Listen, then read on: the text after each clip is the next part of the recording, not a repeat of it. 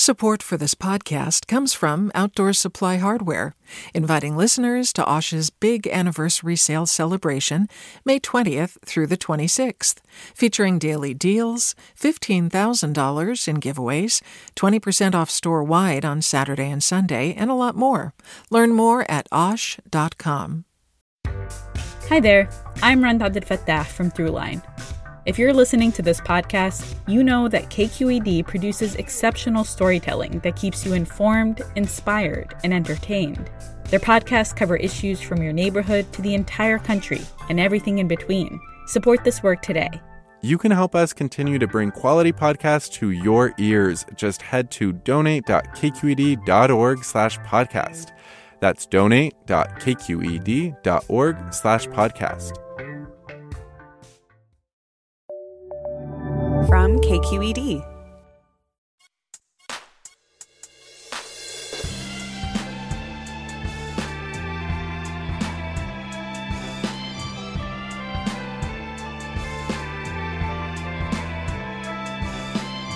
From KQED in San Francisco, this is Forum. I'm Mina Kim.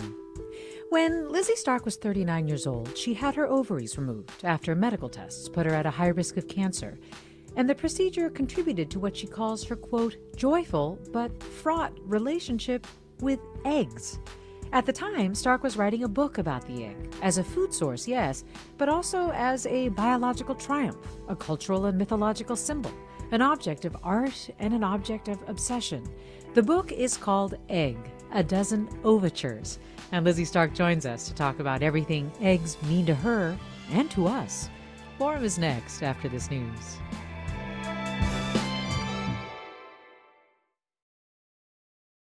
I'm Mina Kim. Welcome to Forum. I love how the ordinary becomes extraordinary when you take a moment to really consider it. And that's what happened when I read Lizzie Stark's book, Egg. It reminds us that the humble egg is, as she says, an ingenious piece of tech that contains everything a developing embryo needs. It appears in creation myths across cultures. It inspires painters, conceptual artists, countless chefs.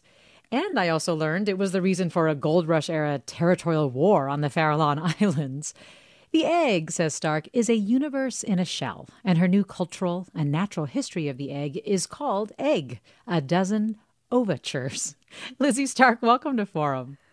Thank you. Thanks so much for having me, Mina. Oh, really glad to have you. And I love how your book starts by inviting us to come into your kitchen, open a carton, take a look at a dozen, as you say, perfect and perfectly protein eggs.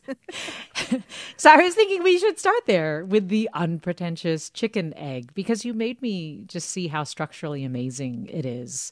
The yolk, the the white, the shell.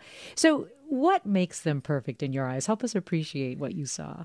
Well, it's everything a developing chick needs in exactly the right order. Um, so, an egg begins with a germinal disc that wends its way down the uh, chicken's oviduct. And you can actually see the germinal disc with your naked eye if you crack an egg into a bowl. When I read this, like I could not believe it, I immediately went and cracked an egg in the bowl in a bowl. And if you wait a minute, a little pale spot will rise to the top of the yolk, and that is the germinal disc. Wow. The DNA a chicken would be, um, a hen would contribute to new offspring.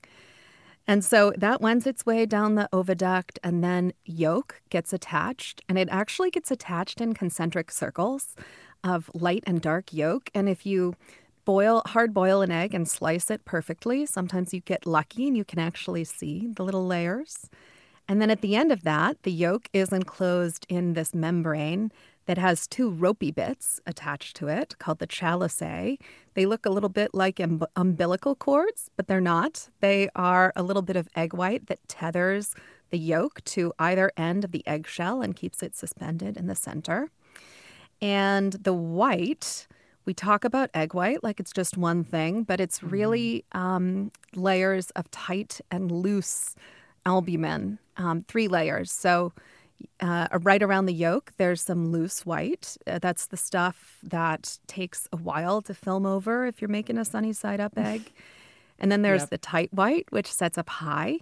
Um, ideally, if you have a fresh egg, it sets up high. If you have a good quality fresh egg, it sets up high.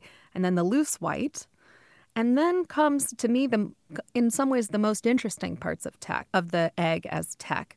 And that is the shell membrane, which is two mesh-like layers of keratin that contain um, the yolk and the white. And when an egg is laid, the shell membrane actually shrinks and it creates an air pocket near the blunt end of the egg, which is where um, the chicken's head would develop. And uh, it, this aids in gas exchange, but also when a chick is getting ready to hatch, it pokes through the shell membrane and uses it like a little oxygen tank to get its lungs working so it can burst out of the shell. Yeah, that part was incredible. yeah. that that little spot is so important for it to get its lungs functioning before it can pop out. Yes, and some animals, some species of birds have egg egg tooths, an egg tooth, which is a little horny bump on the beak that um, uh, you know, helps the bird punch through all of the things it needs to punch through. Um, and after the shell, mem- the egg membrane, and you'll recognize it as the weird floppy mat thing. You got to peel off um, like a hard boiled egg to get to the shiny white underneath. Outside of that, there's the eggshell, which is calcium carbonate um, that has pores in it to aid in gas exchange. And chickens can actually somehow sense um, how much oxygen is in the air. So if you take a chicken to the top of a tall mountain where the air is thinner, it will lay eggs that have more pores so that there, more oxygen goes to the developing chick. Oh, and then incredible. the very last layer is a layer that we don't often see in the US because we power wash it off our eggs, but that's the cuticle, which is a waxy layer that helps um, waterproof the egg basically and provides another barrier to microbial entry. So that's so, why we need to refrigerate our eggs. Exactly, exactly. We power wash it off. And so if there's any bacteria in the egg, we want the bacteria to grow real, real slow because as with all things, the dose makes the poison. Um, and so we put uh, we put the eggs in the fridge so that the the bacteria don't proliferate. and why and how do the shells come in so many different colors? Yeah, that's the result of um, two pigments, scientists think, neither of which I can pronounce very well, but they both begin with B. And one is responsible for the reddish colors, and one is responsible for the um, blue green type of colors. And then, in addition, in some wild bird eggs, um, mama birds will lay eggs that have dark brown dots and pencil squiggles on them. And I was intrigued to learn that um, in the case of many of those birds, mama bird has like a signature squiggle uh, that's there, so she it helps her recognize her eggs. Um, unfortunately, that's also why uh, many of you know many guillemot eggs um, became co- real collectors' items you if you collect collect the egg of one uh, female guillemot bird um, over her lifetime, you can get eggs with the same pattern in all many uh, in many many hues. yeah. Well, well, you call the eggs beautiful, and and I would agree with you, but I'm wondering why you think people have been so aesthetically captivated um, by eggs. You talk about how they're a collector's item. What is so captivating about them? I think it has something to do with the fact that eggs are among humanity's oldest form of food. Like 99.9% of the world's eggs are edible and non poisonous. And, you know, even species we think of as herbivores eat them, like bunnies and deers will eat an egg if they have the chance.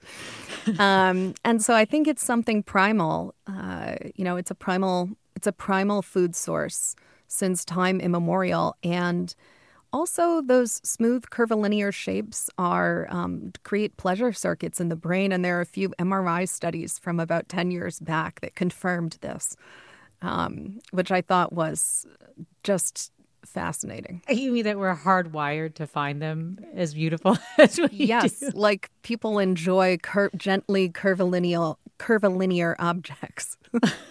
well, we've certainly seen eggs um, be the subject of, of paintings. We paint them ourselves. They've definitely inspired a lot of art. And I'm curious, listeners, if eggs have inspired you. Before I read this book, I don't know that I appreciated the egg, but maybe you already were familiar with the incredible power of the delicate egg.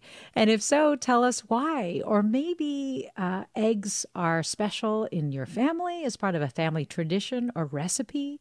If they are, you can also tell us that by calling 866 733 6786. You can post on Twitter, Facebook, or Instagram. You can email forum at kqed.org. And Noel tweets, Soft boiled in an egg cup with buttered toast. My mom used to cut toast in small pieces for me so I could dip it into the egg. Every time I make it now, it takes me back to childhood. you talk about how nostalgic eggs are too. Not just that we're so drawn to them, hardwired to them, and sort of primal, but they really are the subject of so many childhood memories. Yes, I believe that dish is um, uh, it's a it's a dippy egg with soldiers, and it's got a lot of uh, heritage. Um, or there are a lot of people in the UK who uh, enjoyed that as children. Um, and the toast, the toast fingers are the soldiers. Yeah. I also had soft cooked eggs on toast when I was a kid, but um, I'd eat them with a really pretty little spoon. My mom had this um, it was probably a sugar spoon that was gold, and it had like a little inlaid um, teal glass, and I thought that was just the height of um, luxury and fanciness. Yeah, you were so sophisticated. yes, yes. And, and your book is about so much more than what we do with eggs in terms of cooking them, but it does devote a chapter to just how essential they are, especially to chefs. You quote Jacques Pepin, who says, The egg is to cuisine what the article is to speech. And also um, Kenji Lopez Alt, who says they have a mystique because they're so versatile and also sensitive. Do you want to talk a little bit about just how essential they are? yes. Uh, so one of the legends is that the you know the hundred folds in a chef's toque um, are there for every egg dish that the chef has mastered. And, you know, we think about eggs as one ingredient, but really they're three ingredients because you can use the yolk by itself to, you know, thicken custards, make sauces. The yolk has um, uh, pr- some properties of emulsification, so you can get um, oils and liquids to shake hands and get thick with it. And the white um, is also sort of its own ingredient. It's full of these very lean proteins that are all balled up. Um, you could think of the egg white as being like a bag of little yarn balls. And if you apply energy to the yarn balls, whether that's through heat or through whisking, um, they will start to tangle up with each other in different ways. And so you can achieve a, a lot of textures just with egg white. You could think about the difference between an egg white omelet and a meringue cookie. Um, you know, the egg white omelet is going to be probably a little toothy and fairly dense. The meringue is going to be crispy and light. Um, or a cheese souffle is going to be puddingy and very airy. Uh, hopefully, hopefully it didn't fall when you took it out of the oven. Right. Um, and then you can use the uh, the white and the yolk together and create very tender and delicious egg dishes from scrambled eggs to quiche and beyond. Yeah, it, it, there's so much you could do with egg, but at the same time, what's incredible is how hard it is to get right. We're coming up on a break, but that is definitely an issue uh, when Kenji Lopez Alt says they're so sensitive. Why is it so hard to get an egg right? too many variables to manipulate is the short answer. Yeah, the protein egg. We're talking about the egg with Lizzie Stark, author of the book Egg, A Dozen Ovatures, and we'll hear your ode to the egg after this break. Stay with us. You're listening to Forum. I'm Mina Kim.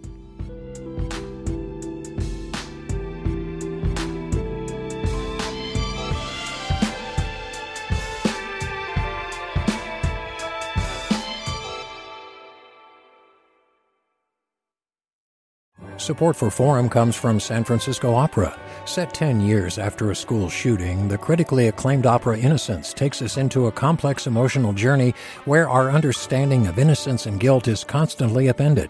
Kaija Saariaho's ethereal score collapses the past into the present as a community of survivors grapple with how to move forward. Don't miss the highly anticipated American premiere of Innocence, June 1st through 21st. Learn more at sfopera.com. We've all got those parts of our house where the internet just won't go. Well, if you had wall to wall Wi Fi from Xfinity, you could worry less about dead spots. Because with wall to wall Wi Fi from Xfinity, you get fast speeds, reliable connection in every room, and power for all of your devices, even when everyone's online. That's wall to wall Wi Fi only with Xfinity. Restrictions apply, not available in all areas, actual speeds vary. Welcome back to Forum. I'm Mina Kim. Tomorrow on the show, we'll look at how close we are to a future where driverless cars are the norm. Self driving taxis are already rolling out on California's roads, so we'll take a closer look as part of our In Transit series. Today, we're talking about the ordinary, extraordinary egg with my guest, Lizzie Stark, who's written a cultural and natural history of the egg called Egg, a dozen ovatures. And you, our listeners, are invited to join the conversation. What have you wondered about the biology of eggs? What's your egg tradition? Tradition or ritual? Are they special to you or your family?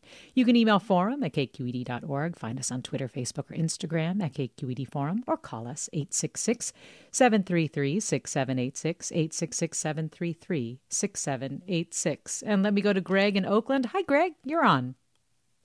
Hi, good morning. I am a chef, and I am always in the kitchen. We have these infernal battles over two things. One is a chef will say, I can cook an egg without that yolk turning blue on the outside and without the shell sticking when I go to peel it. And it is the biggest argument we ever have. And I would like to know if you have any clues as to why those two things happen and how I can become the best chef in the world by knowing how to avoid them. nice, oh. Greg. Lizzie, any ideas? Yeah. Yeah, I definitely have some ideas for you. I think you're talking about hard boiled eggs, probably specifically. And the reason um, the reason eggs get that blue cast on the outside is because there are uh, it's a sulfuric reaction between I think it's like the, maybe the iron in the egg yolk and the something else in the egg white. But w- the longer you cook them together, there's a chemical reaction that happens, and that's what you see. And so, cooking your eggs less long is um, would be one way to deal with that. Uh, nice. And the best egg recipe, eh, hard boiled egg recipe that I have seen is J. Kenji Lopez Alt in his first column for the New York Times did a double blind experiment where he hard boiled more than 700 eggs to determine the best the best way to hard boil an egg. And the short answer is um, poke a hole in the blunt end and steam them gently in an inch of water for 11 minutes.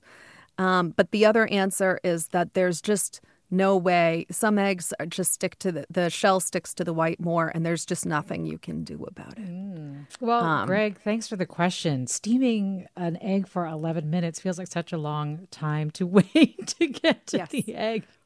Yes, and you got to cool it down to stop the cooking. I think that's another thing that happens with hard-boiled eggs is they kind of retain that heat, so there's carryover cooking.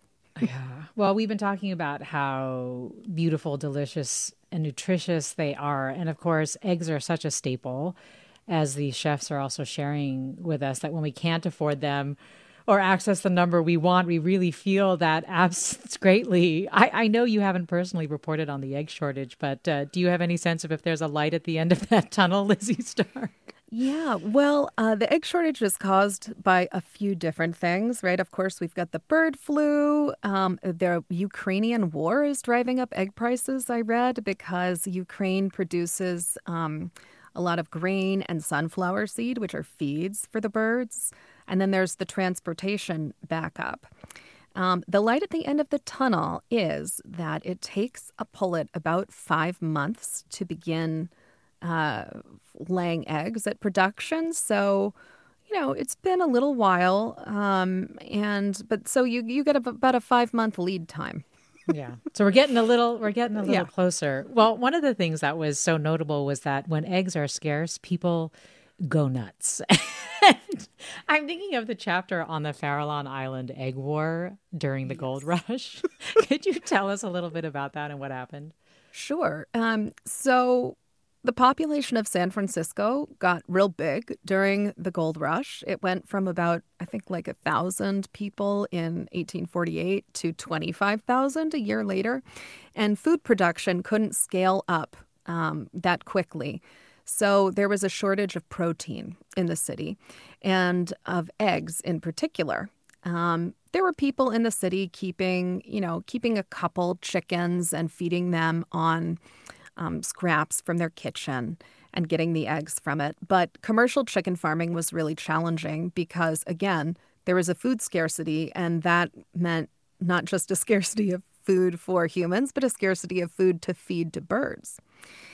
And so during this time, um, the price of eggs skyrocketed. If you were out in the gold fields, you know, a, a fresh chicken egg could cost you $3. And that's not adjusting for inflation, like $3 per egg, $36 a dozen.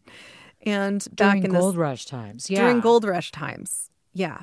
Yeah. And back in the city, um, eggs caught were a little cheaper, but still like a dollar per egg in again gold rush gold rush money.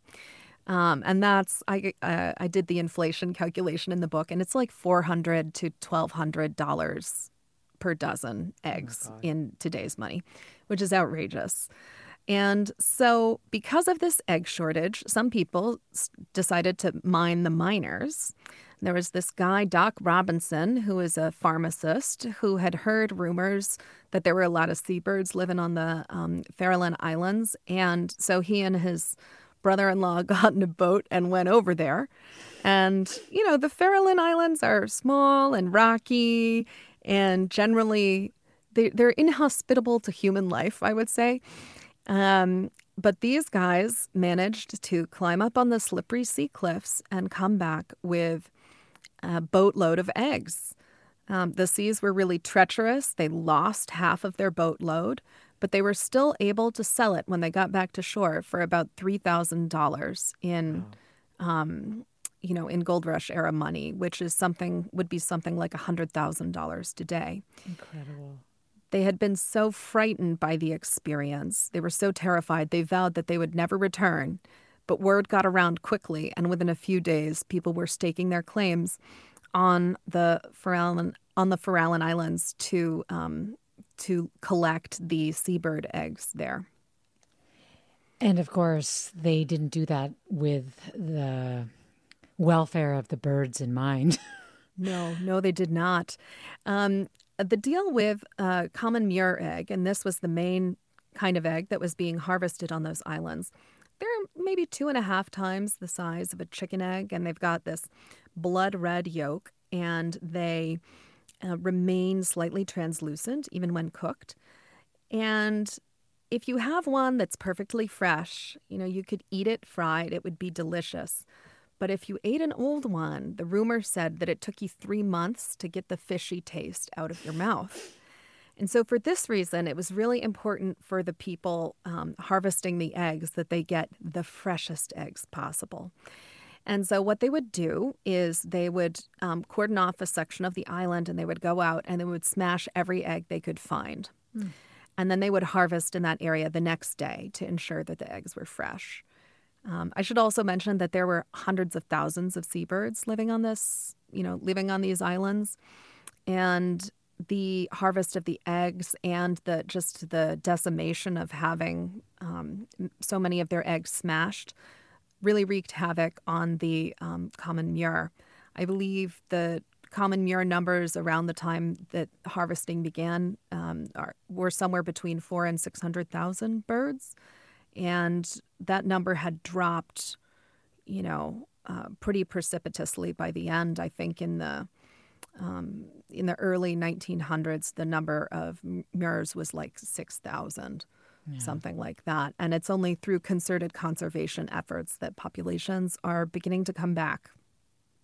Well, also, another California connection is that uh, one of the things that made illegal egg foraging less profitable was the invention of the incubator, and that that really put Petaluma on the map. Um, can you talk a little bit about that? Yes, Petaluma um, was the egg basket of the world. So uh, there was a problem with incubators. Incubators were pretty basic. um, you know, until the end of the 1800s. They would hatch, like the best Boston incubators would hatch like 60% of the eggs. And there was a local dentist um, who figured out how to attach a mechanical regulator to help maintain temperature um, inside an egg incubator. And that enabled large quantities of chicks to be hatched. And so um, his partner, he died in a hunting accident, tragically, after having made this invention. And so his designing partner ended up um, with the creation. And uh, soon the very first egg hatcheries were born, where large quantities of chicks um, were turned out. And then there were also advancements in chick sexing. Uh, it was a problem for farmers to raise birds where you know, a substantial portion of the birds would turn out to be roosters, and roosters don't lay eggs except in very special circumstances. And so, um, and so chick sexing allowed the roosters to invest more in the female birds that were going to do the laying for them. Hmm. Well, we are talking and learning so much about the egg, just as you heard, as an object of obsession, a commodity. Um, but I'm also hearing from a lot of listeners sharing their egg traditions, family traditions, rituals as well. The sister writes I grew up in Germany. When I was a child, we would get together and stain eggs as well as paint them, either empty shells or hard boiled. The hard boiled eggs were hidden by the adults on Easter Sunday, and us kids, often me and my cousins, would go on an Easter egg hunt. Another listener tweets Easter egg tapping. I know it as a Serbian tradition, but it's also practiced in Greece and elsewhere. Two people tap the ends of their colored eggs against each other. Only one cracks, the other is the winner. It's a favorite Easter activity for kids and adults too. Let me go to caller Denise in Santa Rosa. Hi, Denise, you're on. Hi, thanks for having me. I just want to say when I was a kid, my grandfather had an egg collection and he kept it in these beautiful handmade boxes that he had padding in and he had eggs from Canada and West and Washington State, and they were beautiful. We were fascinated with them, and he would open it up, let us look at them, let us touch them very carefully, and talk about where he got them if he remembered. And for us as children, it was just a special, special time. Oh. And eggs have always held a place in my heart. Oh, well, Denise, thanks for sharing that story. And, uh, and also just hearing about appreciating the beauty uh, and then also of course in some of these comments that we got the symbolism of eggs. Lizzie i'd love to ask you about the cosmic egg. Can you explain what you mean by cosmic egg and how this has appeared so much um, in art and in religion yeah, sure. The cosmic egg is the beginning, the egg at the beginning of things. And the term cosmic egg um, comes from mythologists, uh, people who study world myth, because the egg as an origin for the world is so common among world mythic traditions. And this was something that really surprised me um, as I started researching. I have always loved um, myth and story. And I read a ton of them in my youth, and I did not remember one single myth cycle that began with an egg. Um, but they're everywhere. Uh, they're in, I found Finnish um, myths, Dogon myths, um, uh, Indian myths. I mean, they're really everywhere. It's an egg that breaks and lets out the universe, um, or an egg that contains a creator, and the creator bursts out of the egg and makes the universe. So, uh, if the egg breaks to make the universe, the shell, like shell heaven associations are common, or maybe the egg yolk becomes the sun. That's a pretty usual thing to happen. Um, and a good example of that would be uh, the Finnish myth um, laid forth in the Kalevala, which is a Finnish book of myths that was collected in the 1800s. Um, there's a beautiful bird that's flying over the waters, and the mother of waters lifts up her knee, and the bird lands on it and lays six eggs, and the um, or seven eggs. And as that bird incubates the eggs, they get hot, and it burns the mother of water's leg. So she moves her leg a little bit, and the eggs roll down it and break and let out the world. Um, and a good example of the other one would be there are a lot of uh, there are myths um, in the there's the Tahitian myth of Ta'aroa, who in one telling exists in the middle of this shell that's rotating in space. And when he bursts out of the shell, he creates the world out of himself. You know, he gives his fingernails to be fish scales um, and his strength to become mountains and so on and so forth.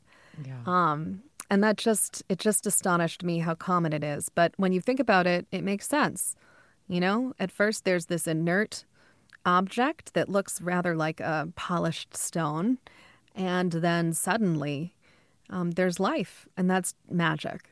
Yeah. You talk a lot about the contradictions when it comes to eggs. For example, you describe them as precious because they can generate new life, worthless because most efforts at creation fail. So evolution makes eggs really plentiful. So they're everywhere, but simultaneously invisible at the same time. And you do connect this to the way that um, we treat the status of the egg itself as really important, but not necessarily the status of the people who hold the eggs, whether it be women or hens or anything like that. Why was that such an important juxtaposition? It feels like it's it's a backdrop to a lot of your story to some degree. Yes, for sure. I think that eggs are inherently valuable because they do create new life and um, if they aren't creating new life, then they're creating some product that we're using, like our omelets, or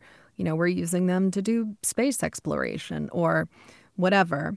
Um, and because they're powerful, I think people have fought over them.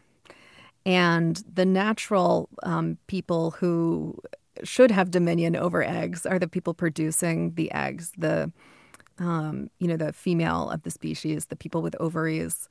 Uh, but because eggs are powerful, other people really do want to control them. And this was really on my mind um, as the, you know, as a backdrop, as over the past few years, we've seen reproductive rights in this country become a big topic of conversation. Um, so that was very much on my mind. You know, I know how I feel about the eggs inside my own body or the eggs that were inside my own body. And the way I felt about, felt about it is that they're mine.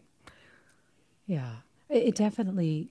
I could sense that that the battle over abortion rights, the loss of Roe, entered into your examination of the egg. We have a listener who's also asking if hens are being treated humanely now, not overcrowded, not so susceptible to infection.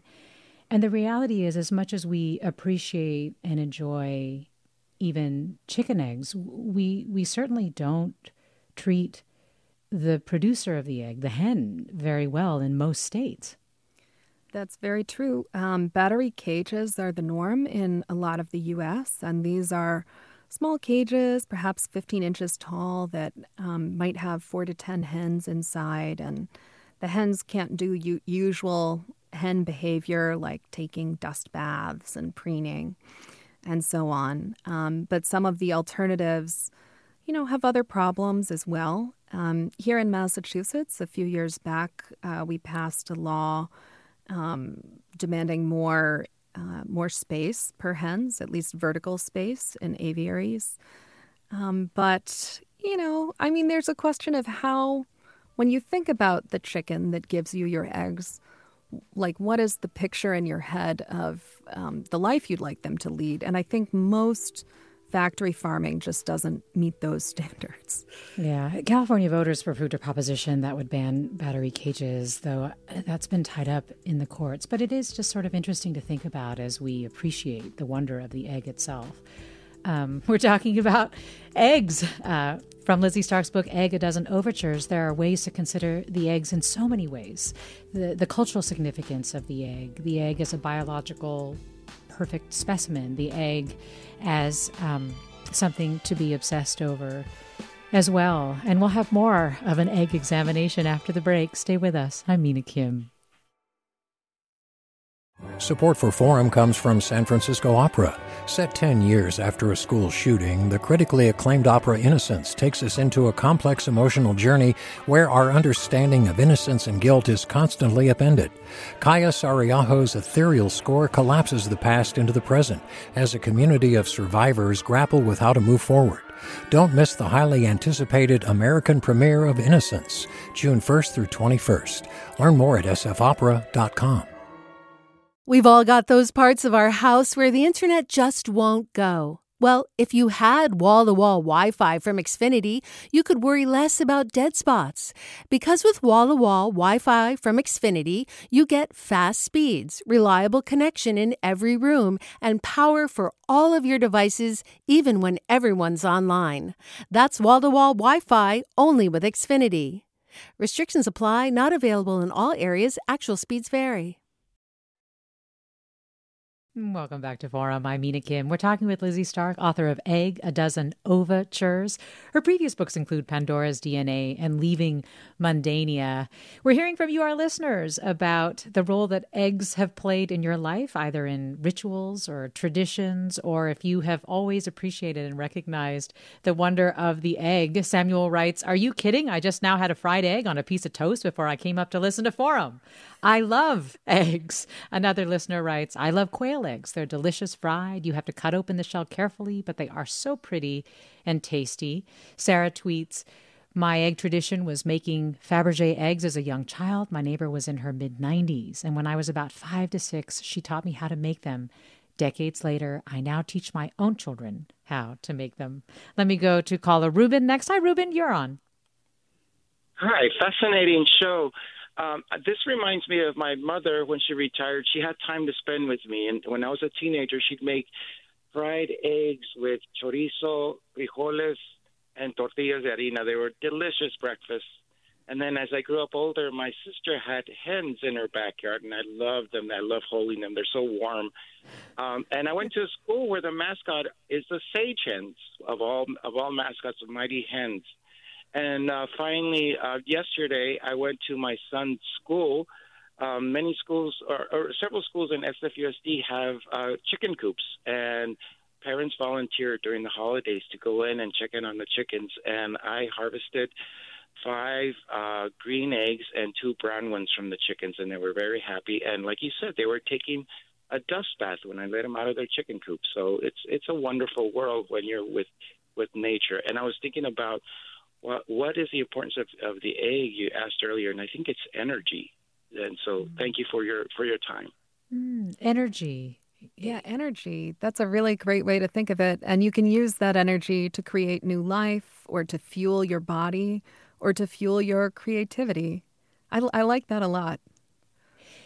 You touched on this, and I mentioned it in the billboard of this show, but you had your ovaries removed when you were you were 39 and you talk about how you, your relationship with the egg is is fraught while it is also joyfully obsessive that you would write a whole whole book about it. But but with respect to the fraught part where are you with that now lizzie? Yeah um i would say my relationship to my own eggs is uh it's still fraught you know, I um, I come from a family with a BRCA1 mutation, which is um, gen- an uninherited genetic mutation that increases a person's risk of breast and ovarian cancer. And so I had a high risk of ovarian cancer, and so I followed the recommendations of my oncologist, which were to have my ovaries removed after childbearing was completed or before I hit 40, whichever came first. And I am really happy not to be afraid of ovarian cancer anymore because you can't get cancer and organs you no longer have. So that has brought a lot of peace to me, I would say. Mm. At the same time, I do miss the metabolic effects of my ovaries. Um, ovaries throughout a person's life, even after a person goes through menopause, the o- ovaries continue releasing low levels of hormones. And um, those have big impacts on your metabolism and mood and so on. So now I, um, I, I miss my eggs because I'm in the full flush of surgical menopause, which is like uh, you know, it's like regular menopause, but with more cowbell and like a lot more cowbell. And so I could use a little less cowbell. And I would, I would love to, uh, I would love to still have my ovaries to counteract those effects. But I don't, I don't regret taking my ovaries out for sure. I don't rem- I don't regret losing my eggs because um, I lost so many. I there were there are people in my family who have died of ovarian cancer, and mm. you know that's not a fate I would wish on anybody. Yeah, I'm sorry to hear that. I I read about how the month you had your ovaries removed, that you and your dad cooked more than 20 different egg dishes as a series of experiments. What do you think that was about? Well, some of it was about I had this idea for the book that my dad and I were going to relive um, our child, my childhood, uh, where we made a lot of experiments together.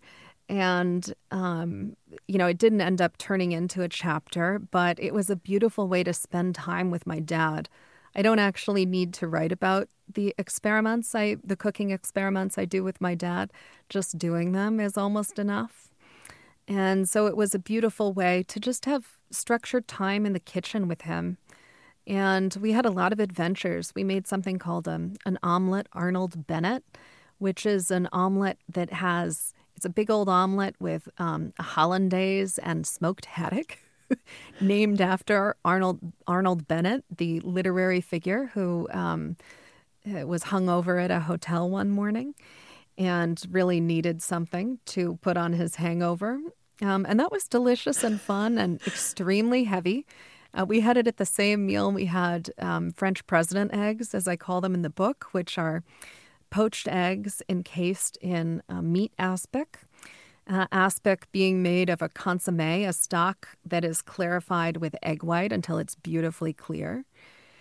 And we made, we did a long tamagoyaki experiment that didn't make it into the book.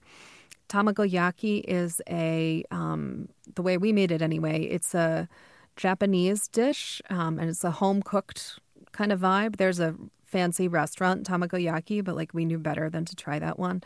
So to make tamagoyaki, you need a um, a rectangular omelet pan, and so it's great fun to like buy a couple of these pans and try them out. Um, it's a thin sheet of egg that you pour into the pan, and then you roll it up like a carpet. And then you pour in more of the egg mixture and you roll it up like a carpet again. Mm. So you have this um, dense cylinder of egg and it's uh, it's trickier to make than um, than one would think. Uh, ideally, you have to like half cook these super thin sheets of egg so that as you're rolling up the cylinder, the whole thing fuses together. Um, and we just had we had so much fun doing that. And you know, it's my dad's love language. It's his way of saying I love you, um, and it was my way of uh, telling him that I was uh, okay enough to be doing these experiments. Hmm. Communicating uh, through making through making eggs. Let me go to caller Noreen in Oakland. Hi, Noreen. You're on. Hi. I love the show. This is great. Um, Yay! I have six hens, six happy hens, and I have a very dear friend who is an ordained priestess, and she does these rituals and every now and then I go. I I never know what I'm in for. And a couple of weeks ago, she did something called I am B O L C, which is a uh, ritual between winter and spring, where we celebrate the womb and the egg. And I didn't know what we were going into, but we all sat in a circle and called in all the gatekeepers of the spirits, and we celebrated our wombs and it was hmm. really fun because one gal was going through menopause, one gal had just lost a child, um, oh. one was a very young girl, and we we kind of met minds, and it was beautiful and comforting and amazing. And I come home after several months of fallow birds because they don't lay in the winter, and opened up the hutch, and if there weren't twelve eggs in there, it was just so romantic. Oh my gosh. That's that amazing. Is, yeah. And yeah, you know, it's worth looking up. I absolutely will. Um, I think you might enjoy uh, knowing about the ancient Romans that the ancient Romans also used chicken for divination purposes. It used to be that they would try to interpret flocks of wild birds flying in the sky, but that wasn't very time efficient. So uh, at some point, um, they realized that they could keep a tame flock of chickens. And unlike waiting around for wild birds, you could just consult the chickens anytime you wanted. And so there is actually a word for the sacred chicken priest, the Pullarius. And the Pullarius, you could go to the Pullarius to consult the oracle, and he would throw food into the chicken's pen. And if they ate, the omens were good. And if they didn't eat, the omens were bad. Um, and of course, this was easily, I think it was um, e- easy to manipulate. If you starve the chickens for a while, like your and your boss comes to consult the oracles, he's definitely going to be happy. Well, Jeff wants to know if you can discuss the structure of the shell as far as how they have influenced architecture and engineering.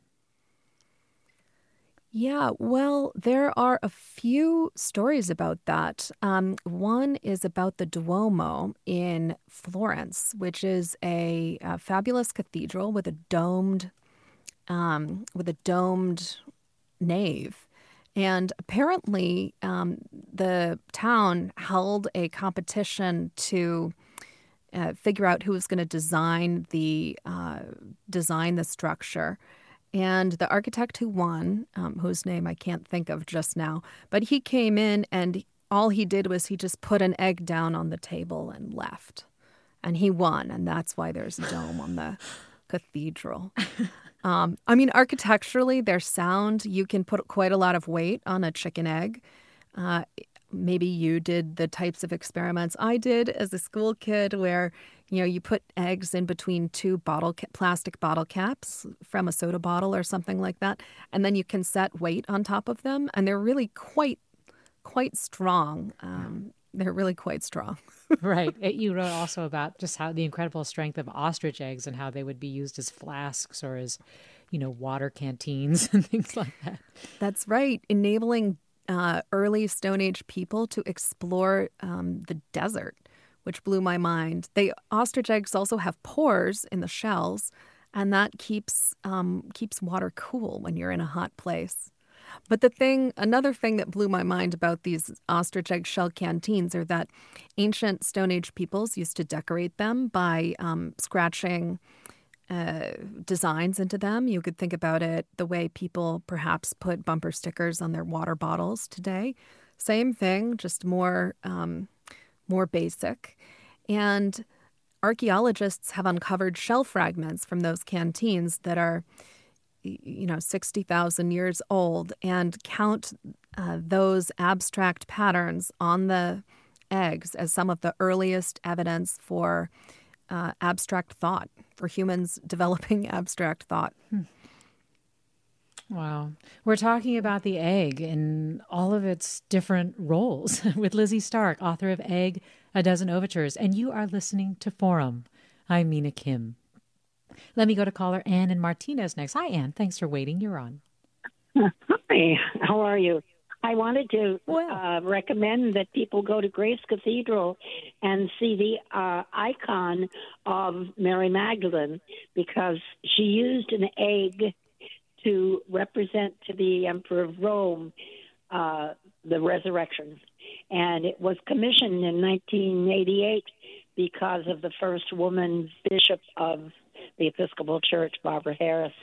And uh, it was it's a beautiful, beautiful Middle Eastern woman holding an egg as a representative of the resurrection. And I think people would love to see it. Well, and thanks for for recommending that. Um, Shay writes, as a trans person, I appreciate the author's trans inclusivity. Eggs can connect people across cultures and across genders. We touched a little bit on the effect of um, you having your ovaries removed. Did it change the way that you sort of connected with your own sense of your own gender, Lizzie? Yeah, I um I feel like I'm back to my child self in a way. Um I'm back to uh, some of my childhood interests, and I don't have um, like looking cute so much on my mind. I'm more interested in, you know, like let's get into rocks. I, you know, my kid is collecting rocks right now, and you know, I'm so here for it. Um, I also I really appreciate the comment about the trans inclusive language. That was really important to me.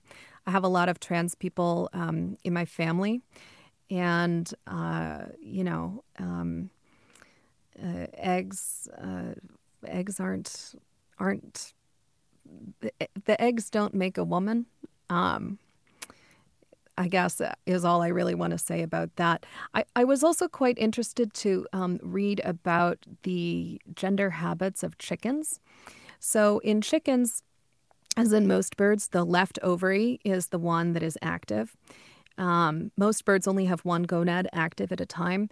And if that gonad gets disabled in a hen, she, in rare cases, she can become um, a it can start developing like the plumage and physical features of a rooster down to crowing. Right.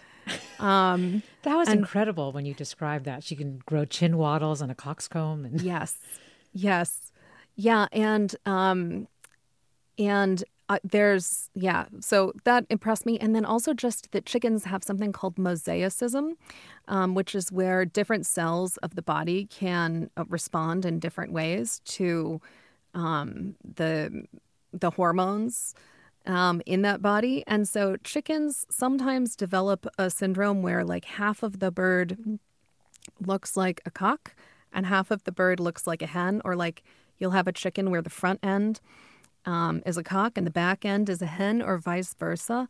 And I just I find these stories of um, uh, gender expansiveness really heartening when I think about um, you know when I think about how that translates to um, our human world. Like these differences in gender have been around um, for a long time, and they're not just present in humans; they're present in in other creatures as well. Yeah, beautiful. Yeah, it's it's really was such a delightful and fascinating thing to read. So many of our listeners want to share their egg as food traditions and cooking tips. Um, Michelle writes, We've started using an Instapot electric pressure cooker to cook hard boiled eggs, and the shells do not stick to the egg at all. They peel off super easy. Another listener tweets, Savory souffles for dinner. A listener writes, My mom used to cut a hole in the center of a slice of bread and cook it in a pan so the yolk peeked out the center. We just called it egg in the bread, but there are so many names for this dish. Bird in the nest is one. You talked about this dish too, right? Lizzie? Oh yeah, yeah. We we uh, my dad's my dad would cook that for his parents when um, they woke up late on a morning, and it was a threat. You know, my grandmother would nudge my grandpa and say, "Get out of bed quick! The kids are making toad in the hole." So it was always greasy and cold by the time they got it. Well, I got to say, reading your book, I, I eat eggs and I really wanted to. So I ended up like soft boiling or attempting to perfectly soft boil three eggs as I read your book. But I imagine that there may be people right now who do want to eat them. And you did do a little bit of research if you want to buy your eggs and buy the most humanely raised eggs as possible. What should they look for? They should look for something like certified humane or animal welfare approved on the label. So um, the USDA doesn't seem to do much certification of the um, circumstances in which hens are raised. So the best thing to do is really to Google one of those labels or web search one of those labels and see if the way the eggs are produced meet your ethical standards. Well, Lizzie, thanks so much for Egg. Do you want to just share any final thought of what you hope Egg does in terms of a book that's out there in the world now? Oh, I hope people have a lot of fun when they read it because I had so much fun learning about eggs. Check it out. It's Egg, a dozen ovatures by Lizzie Stark. Thank you, Lizzie. Thank you, Susie Britton, for producing today's segment. Thank you, listeners, for sharing your egg stories. You've been listening to Forum. I'm Mina Kim.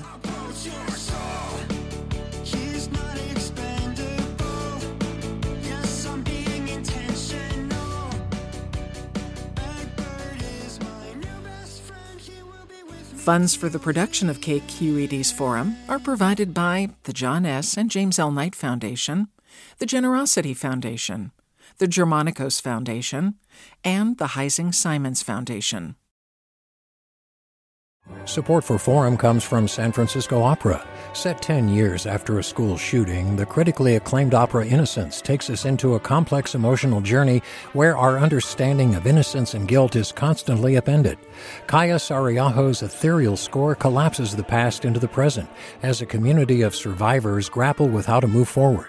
Don't miss the highly anticipated American premiere of Innocence, June 1st through 21st. Learn more at sfopera.com. We've all got those parts of our house where the internet just won't go. Well, if you had wall to wall Wi Fi from Xfinity, you could worry less about dead spots. Because with wall to wall Wi Fi from Xfinity, you get fast speeds, reliable connection in every room, and power for all of your devices, even when everyone's online. That's wall to wall Wi Fi only with Xfinity.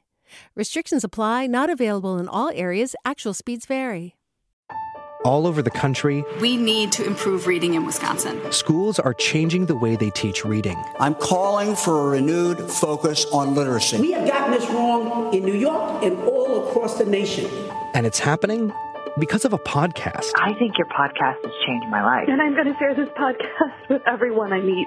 Sold a Story investigates how teaching kids to read went wrong. New episodes of Sold a Story are available now.